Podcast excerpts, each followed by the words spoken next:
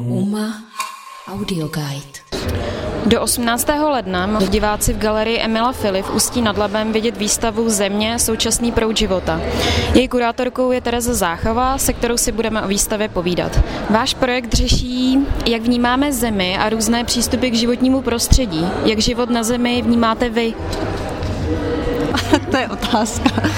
Asi poměrně široce, protože díky tomu, že tady existujeme, tak jsou různý proudy, kterými se člověk může zabývat a záleží si v tom pozitivním nebo v tom negativním. Odráží se tyhle ty proudy negativní i pozitivní v tom, jak jste tu výstavu tvořila, ten koncept?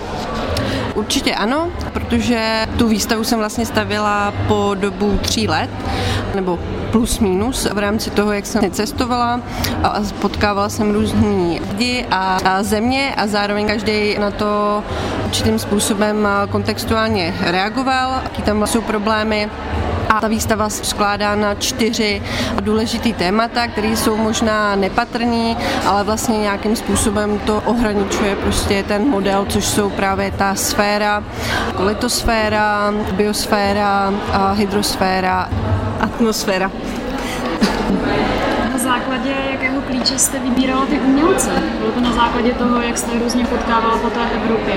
A, tak určitě a můj kontext je specifický v tom, že se zabývám dost současnou scénou, ale skandinávskou a původně ta výstava měla být čistě zaměřená jenom jako dialog skandinávských autorů ale později, jak jsem ještě navštěvovala jiné země, tak mi došlo, že to není jenom otázka těch skandinávců, kteří mají teda určitý propojení těch environmentálních témat daleko bližší, protože jsou s tím neustále propojený, ale za takový protipol tomu byla ty jižní národy, které mají zase poměrně traumatický ekologický situace, takže pak vznikl určitý dialog mezi těma autorama, jak z Itálie, tak ze Skandinávie, tak poslední pak byly v rámci Kůzka, kde jsem pobývala asi poměrně dost času taky.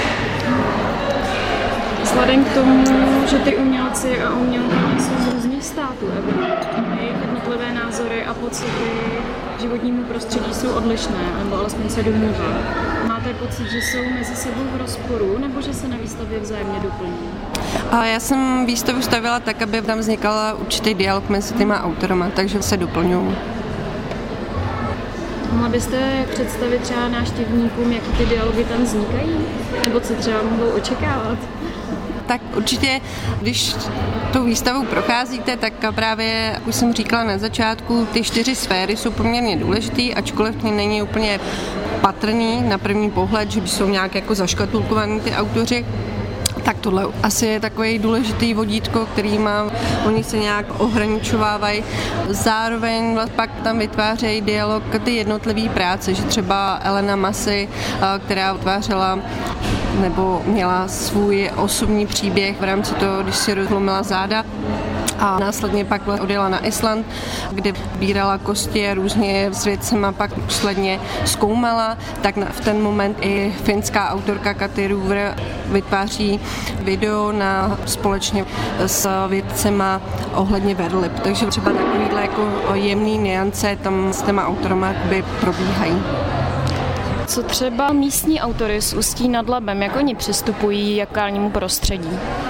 Tak místní autoři jsou poměrně důležitý, proto jsem je tam také zahrnula, protože Ústí nad Labem je specifický pro svoji krajinu, v tom pozitivním, tak opět v tom negativním, či Ústí je město, který má spoustu svých jako kontrastů, jak včetně v rámci architektury, tak v rámci té krajiny nebo environmentální situace, jak je uhlí, že jo, těžební eh, zdroje a zároveň i problémy během 90. let, které tam byly jako se vzduchem, eh, který vytvářely ty chemičky a podobně. A myslím si, že Zdena Kolečková a Eva Polanecká tam poměrně krásně interpretují a ukazují tu problematiku. Posloucháte Uma Audio Guide. Jste studovala kurátorská studia, výtvarnou výchovu, nebo můžeme říct edukaci a estetiku Pustí nad Labem, mm-hmm. kde je právě, jako jsme zmínili, průmyslem to ovzduší znečištěno téměř neustále, když ta situace se v 90. let zlepšila výrazně. Ovlivnilo vás to do budoucna, jak třeba přemýšlíte o ekologii? Určitě mě to ovlivnilo. Já si myslím, že asi původně jsem to asi takhle až třeba nezamýšlela. To studium v nějakým jako environmentálním topiku. Od malička se tím zabývám, já no, jsem vždycky asi nějak hledala nějaké tady tyhle věci, ale když jsem studovala, tak mě to jako primárně neťuklo, že tohle je to téma, který bych měla zrovna jako řešit ale s ohledem té minulosti, že jak už jsem dlouho ze školy, tak se to tam pořád odráží, takže jsem vděčná, že eh, mi Ústí podalo to, co mi podalo.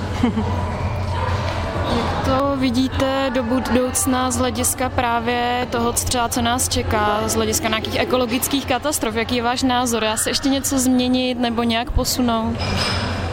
No, tak tohle je taky docela eh, těžká otázka, protože jsem v tomhle dost pesimistická, ale zároveň tak jako Donna Harvey říká, tak měli bychom právě přemýšlet v rámci věcí jakoby pozitivně a vytvářet ty nové příběhy a nějak eh, se snažit o další možnosti.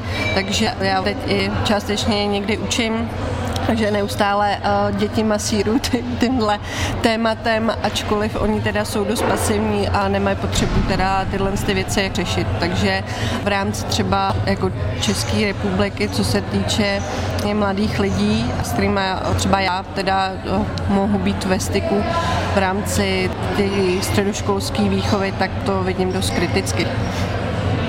Ještě když se vrátím ke galerii Emila Fili, tak ona má dost specifický prostor. Bylo to pro vás spíše, jakoby, že vás to v něčem obezelo, anebo spíše vám to nabídlo nějaké nové možnosti, jak vytvořit různé instalace právě po dohodě s umělcema? Tak ten prostor poměrně důkladně znám.